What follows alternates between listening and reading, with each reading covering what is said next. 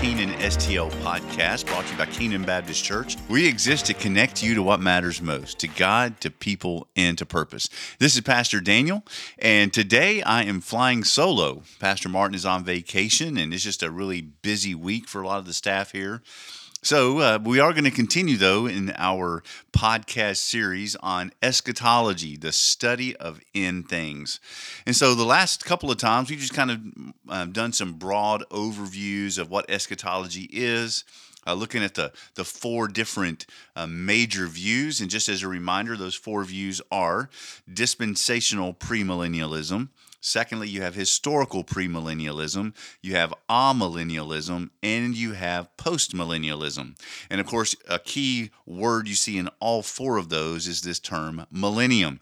And that comes from a passage of scripture that we've already discussed uh, in Revelation, uh, where it talks about that Satan will be bound for 1,000 years. Uh, and that so the views all spin off of what is that thousand year, that thousand year reign of Christ. Is it um, is it literal? Is it figurative? Is it metaphorical? And so we're going to unpack some of those in, in weeks to come. Uh, today, though, what we're going to look at is really two things. We're first going to look at uh, just just end times uh, eschatology uh, as an overview, and also we're going to look at um, just some very few specific things Jesus taught about the end, and some things that the Apostle Paul taught about the end, and then we'll see later on how each of the four views define the end a little bit differently, and then we'll also spend some time just doing a, a kind of a, a, a not an in-depth look at dispensational premillennialism, but we'll definitely go through the major tenets of um, dispensational premillennialism. So that's what we look to, to accomplish in our time together in this podcast. So, you know, for 2,000 years, people have wondered about the events of the end of time. And what will that look like? What will Jesus' return look like? When will it be? Um, we, you know, there are all these phrases that that come out there. You're like millennium, which we talked about, tribulation, the Antichrist, six six six. Um, all of these are are in time connected terms that we see both in scriptures, but also just in a lot of you know fiction slash nonfiction writing. Um, a lot of you may be familiar with the, the series that came out in the in the 90s by Tim LaHaye and Jerry Jenkins called the Left Behind series. That is a fictional series that's based on the dispensational premillennial view of end times. But let's just look at briefly in scripture just some some highlight kind of like bullet points if you will on what are some things that jesus personally taught about the end where he uses the phrase the end end of the age and again just to just to reiterate these four different views may define the end and the end of the age differently so keep that in mind but here's some specifically things that that would talk that were said by jesus in fact Jesus promised his disciples he would come again. And his return, uh, and before his return, there would be different events that would happen, kind of like signs. And this is Matthew 24, known as the Olivet Discourse. Um, but he said that many will claim to be the Messiah, many false messiahs. He said people would be deceived by these false messiahs. He warned that there would be wars, famine, earthquakes, pestilence in a couple of translations, and that all of these would be the what he called the the beginning of birth pangs. Um, he also said that um, that believers in Christ uh, persecuted will be persecuted and killed. Believers could be, will be witnesses of Jesus to kings. He said many will turn away from the faith. That parents will be betrayed by their children, brother against brother, friend against friend, an increase in wickedness. Um, all of these uh, will happen, and there'll be these. Uh, it seems it reads like when Jesus says it, these supernatural, um, miraculous physical signs like the the moon turning to blood, the the the sun not giving its light, and so these these kind of cosmic um, disturbances, cosmic supernatural events will happen. He talks about signs of the end that Jerusalem would be surrounded by armies the abomination of desolation. We'll, we'll get into unpack what that term means. He talked about there'll be great tribulation like never before. Uh, he said that Jerusalem will be trampled on by the Gentiles, that false prophets will perform many signs and miracles, um, that severe ocean activity disturbs the nations, people will be in terror. People will be fleeing for their lives. And then Jesus will appear in the sky, and the trumpet will sound, and angels will gather together God's elect. Again, that's Matthew 24, 25. Also, Mark chapter 13, Luke chapter 21. All of this is called the Olivet Discourse. In fact, uh, another key thing uh, that Jesus does say is that no one knows the time of his return. We see this in Matthew 24, uh, verses 12 and 13. Jesus said, No one knows about the day or hour, not even the angels in heaven, nor the Son, but only the Father. And he warns about that time that because of the increase of wickedness, the love of most will grow cold, but he who stands firm to the end will be saved. So he, he paints a bleak picture. Um, and then the Apostle Paul talks teaches quite a bit about the end. Uh, passages like 1 Thessalonians chapter 4, 2 Thessalonians chapter 2, 1 Corinthians chapter 15. He teaches the Lord will descend. In fact, we see that in the book of Acts, chapter 1 as well, when uh, Jesus was ascending to be with the Father. The angel spoke to the disciples, says, Why are you staring up? Don't you know that he will return just as he ascended?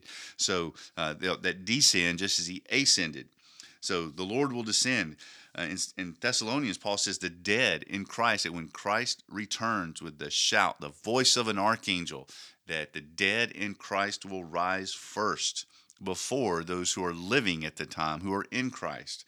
Of course, this is um, leads right us to this third teaching of Paul that the living then will be caught up with them in the clouds to meet the Lord in the air and be with him forever. Paul, that's exactly what Paul says. And he says, So encourage one another with these words.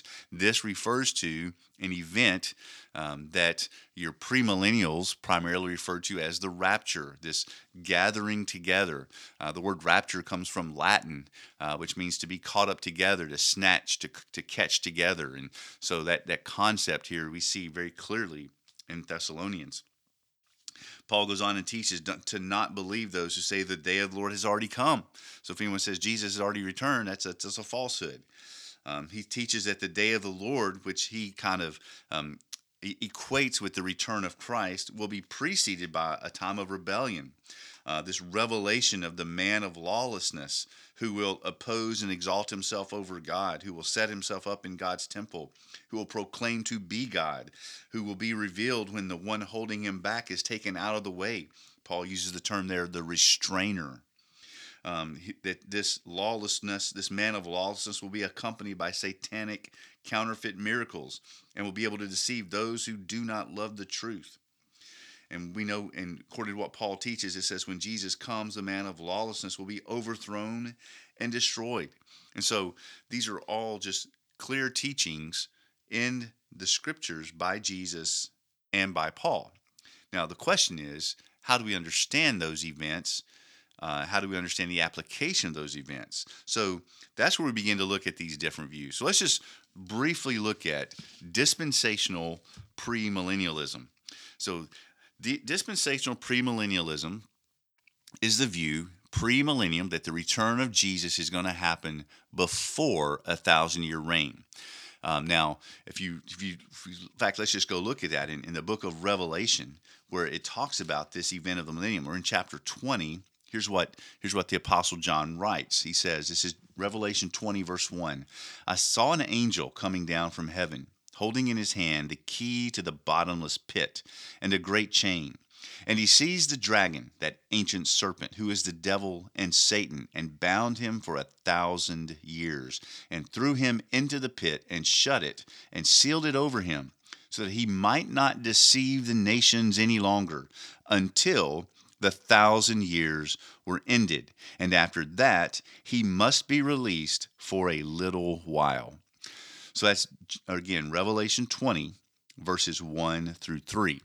So here is this concept of the millennium. So, um, dispensational premillennials look at this thousand year reign as very literal. There's going to be a literal thousand year period where Satan is bound, where he can have no effect. No, he will not be deceiving nations. He will not be bringing about temptation. He will he will be uh, imprisoned, if you will, according to the dispensational premillennial view. And during that time, Jesus will physically be here on earth reigning, ruling, being the king of this entire planet, which he already is, but that will be the culmination, the totality of the reign. So that's that's the premillennial piece of this. Now, what's this dispensational? Now, one of our previous podcasts, we we defined dispensation and what a dispensation is. We're not going to rehash that, but so this view of looking at the end times is this belief that Jesus comes back before the millennial, but he will come back after a seven year period of tribulation. And this is known as the tribulation. Now, according to this dispensational premillennial view, the purpose of the tribulation is that is the time where God pours out his wrath on the earth, on the inhabitants of the earth, those who have uh, denied Jesus, those who have followed this person called the Antichrist, who have taken the mark of the beast, the number 666. And so this seven year period is God pouring out his wrath. As you read the book of Revelation, you'll get into uh, the trumpet judgments. You get into the bowl judgments of God. This is God unleashing his wrath against the sinfulness of humanity, their rebellion, their stubbornness and hard heartedness towards his only begotten Son, Jesus, is when he pours out his wrath. And there will be great suffering on the inhabitants of the earth during that tribulation. Now, so that's the tribulation is before the return of Christ. But before the tribulation begins, you have this event known as the rapture. So, this is this secret coming of Christ where he snatches, he gathers together all believers. And this is how, this is where the dispensational premillennials will apply the passage of First Thessalonians, uh, chapter 4, of how with the voice of an archangel the trumpet will sound the dead in christ will rise first and you know all then all who are living will be caught up together to meet the lord in the air and thus will be with him forever. That's the rapture event according to dispensational premillennials. It happens before the seven year tribulation begins. So the rapture according to dispensational premillennialism the rapture is the next event that will happen in the eschatological timeline. Um, so, so if you just to just to be clear, we have rapture, then we have the manifestation rise of Antichrist and the seven year tribulation period. At the end of that seven year tribulation is the day of the Lord, the return of Jesus where he establishes his kingdom on earth. That will begin with the battle of what's known in Revelation 19, the battle of Armageddon. And we've kind of mentioned that, defined that term in a previous podcast, but that will be the epic battle between Christ and the Antichrist, where Jesus destroys the Antichrist. And according to Revelation, uh, the Antichrist, also called the beast in this one of four views, the beast and his false prophet will be defeated, thrown into the lake of fire, judged, and Jesus begins his millennial reign on earth for 1,000 years. Then, at the end of that 1,000 year reign, as it just said in Revelation chapter 20, verse 3, after that, Satan will be released for a little while. So, after the thousand year reign, Satan is released, and then you have one final battle. And that is the battle between God the Father and Satan, where Satan is ultimately destroyed, and then he himself is cast into the lake of fire along with the beast and the false prophet. So that's kind of your big picture timeline of, of dispensational premillennialism. So most dispensational premillennialists are what we call pre-tribulationists, meaning that the rapture happens before the tribulation ever begins. However, there are a few who would consider themselves dispensational premillennialists who call themselves mid trib. So if you look at the mid tribulation, so that would be the halfway point of the seven years, so three and a half years uh, that that's when the rapture happens because that's when the antichrist actually becomes possessed with satan himself and so uh, we they see passages and Thessalonians that seem to refer to this this man of lawlessness when Satan is cast down. They'll try to tie Revelation 12 into this as well, and so that event um, is when that's when the rapture would happen because that's when God really begins to pour his wrath out on the earth, according to the mid tribulational view. But that is a that is probably a definitely a minority view within the camp that refers to themselves as dispensational premillennialists. So, some things that the dispensational premillennials emphasize. Um, some of this might have already briefly mentioned, but just to kind of d- uh, drill in just a little bit. Dispensational premillennialists believe the rapture and the second coming of Jesus are two separate events. The rapture comes again before the tr- Great Tribulation, or at least before the last half of the tribulation, whereas the second coming of Jesus occurs after the tribulation, after all seven years have ended. And so that seven years of tribulation where there's natural disasters, there's wars, there's famine and pestilences, this will all occur uh, to to people who are um, being saved after the rapture. So there will be uh, like the 144,000, read that in Revelation chapter 7, who are sealed by God, who are preserved, who are, you know, guarded.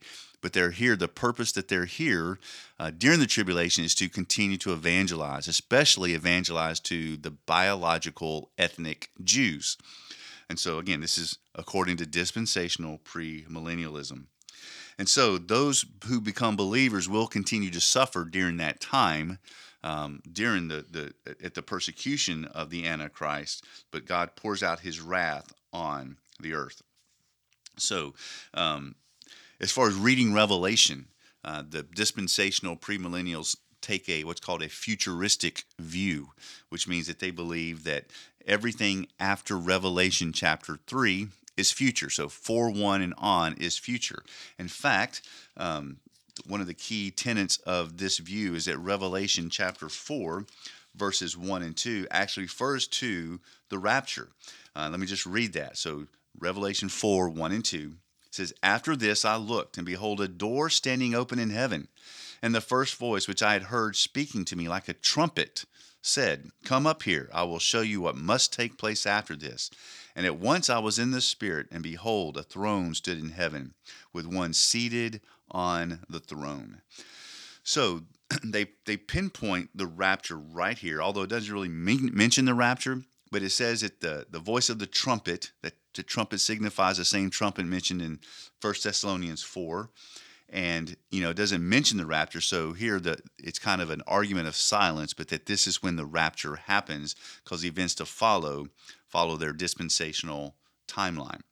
Um, so that's a key tenet of pre of dispensational pre millennialism um, they do see a very what's something that's unique about the premillennial view is it does see a distinct difference between the church and Israel.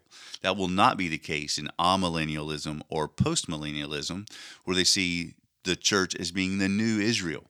But here in premillennialism, especially dispensational premillennialism, the church and Israel are completely separate. The church is raptured, and then during the tribulation, it becomes all about Israel again, as it had been in the Old Testament and they see that the, the literal boundaries that God promised to Abraham in Genesis chapter 15 will finally be fulfilled during the millennial kingdom reign. And so that is that is God keeping his word to the biological descendants of Abraham, not just the faith descendants of Abraham. And so they see that they, being the dispensational premillennials, see a literal fulfillment to those boundaries given to Abraham to ethnic Israel during this millennium. And so that's a big tenet of the dispensational premillennial view. Um, so, so therefore, all references to Israel in the book of Revelation, according to dispensational premillennialism, refers to the ethnic nation of Israel, not to the church. Um, so, what scriptures seem to support dispensational premillennialism? Well, here's several. Um, that God will remove Christians before the outpouring of his wrath during the tribulation.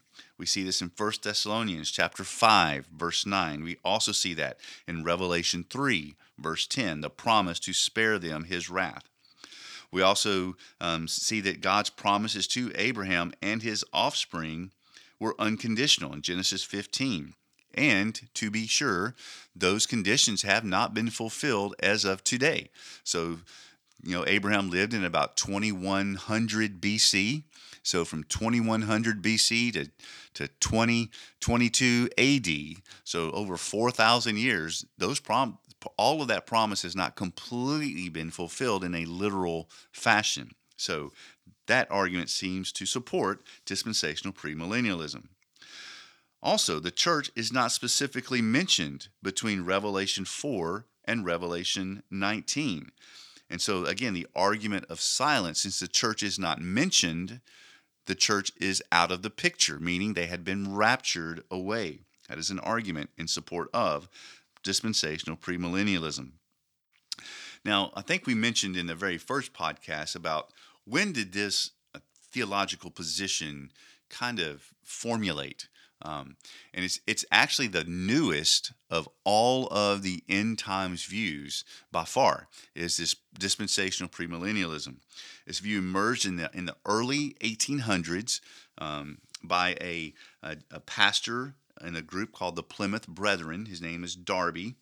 Um, and the, the Plymouth Brethren are a group of fundamentalist Bible churches, and um, they after Darby's teaching, it increased in popularity throughout the mid to late 1800s and spread very widely. So again, James Nelson Darby is one that kind of coined this. Later on, you have a gentleman named C.I. Scofield. I know when I was kind of cutting my teeth in ministry, the Scofield Study Bible was a very popular study Bible. And uh, in fact, at my ordination, that was the, the Bible I received as a gift uh, was the C.I. Scofield uh, Study Bible, King James Version, Red Letter Edition. so that was uh, a very popular study Bible. But It is very dispensational in all of its commentary. Um, also, some other famous um, current and past pastors who hold to the dispensational premillennial view is um, you have Gleason Archer, Donald Barnhouse, Hal Lindsey, Chuck Smith, John MacArthur, Charles Ryrie, Charles Stanley, Norman Geisler, Tim LaHaye, and one who's really become popular here in the last few years, David Jeremiah. All of these hold to the dispensational premillennial view. Now, just as a kind of personal experience, when I was growing up in a Southern Baptist church, this was the only view being taught. So, anytime um, when I was a kid, teenager, even young adult, anytime that someone talked about end times, the return of Christ, 100% of the time it was couched in the theological framework of dispensational premillennialism. So there's no doubt if you if you have um, Southern Baptist roots in history, that this is most likely the primary, if not only, view you've ever really dug your teeth into. Um, I know that was the case for me. And so I really started studying this on my own and going to seminary and hearing about these other views I didn't even know existed. I never even heard of amillennialism before or even historical premillennialism. I hadn't heard of that. And uh, I mean, post millennialism was like a joke. No one believed that when I was younger. So, um, anyway, we'll get into all those other ones. But so, from my experience, and a lot of you with a with a church history, well, the history of being in church, kind of like me, this might be the only view you're familiar with. And, and that's okay. That's why we're doing this. We want to expose you to um, the scholarly teaching of godly uh, men and women that uh, have really pored over the scriptures. And just as a reminder, as we approach this, this is not one of those essential issues. The essential items of this are that we believe that Jesus is returning. Um, that that's key. That's critical. We also uh, firmly uh, espouse the truth that Jesus calls us to be ready all the time. And we also all agree that no one knows when this will happen. On those three essential tenets, all four views agree. It's on these lesser important that the timings and the applications, we need to hold these loosely. These are not issues that we should, you know, fuss or fight over. We can agree, we can disagree, we can have great conversation, friendly debate. But these should not be divisive issues because these are non essentials. The gospel is essential. How all this pans out in the end is not essential because ultimately, you know, it's like a, when I was in seminary, I once had a professor, Dr. Timothy Bucher, love that guy. But he said this once. He said, you know, especially when we were talking about eschatology, the study of end things, he said, look, we've got to realize that none of us have all of this right. You know, it's not like the one day when one of us dies, we're going to get to heaven and Peter and Paul are going to be there and they're going to be saying, finally, someone got it all right. Get out the red carpet. Let's have a party. Let's celebrate because someone finally figured it all out just perfectly. Right? And his point was well taken. None of us have this all perfectly figured out in our minds. Now, these four views are attempts at that, but quite honestly, as we're going to explore, there's some there's some uh, shortcomings in every single one of the views. And so, our goal in this is to look at Scripture, to try to harmonize Scripture through the leadership of the Holy Spirit the best we can, but still hold it loosely because this is not essential doctrine. But um, that's just kind of a quick overview of dispensational premillennialism. So we're going to do kind of an overview, a more in-depth overview of each one um, in the weeks to come. So next week, uh, Pastor Martin will be back, and he'll join me as we look at historical premillennialism. Then the next week, we'll look at amillennialism, and then we'll wrap up this chapter of this series with postmillennialism. And then what we're going to do, we're going to go back. We're going to begin to look at different scriptures and see, okay, so how does the how does like look at Daniel chapter 9, the 70 weeks. How does uh, dispensational premillennialism view that?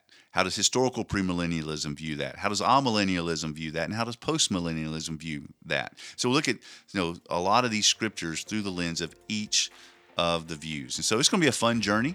Uh, hopefully, be enlightening.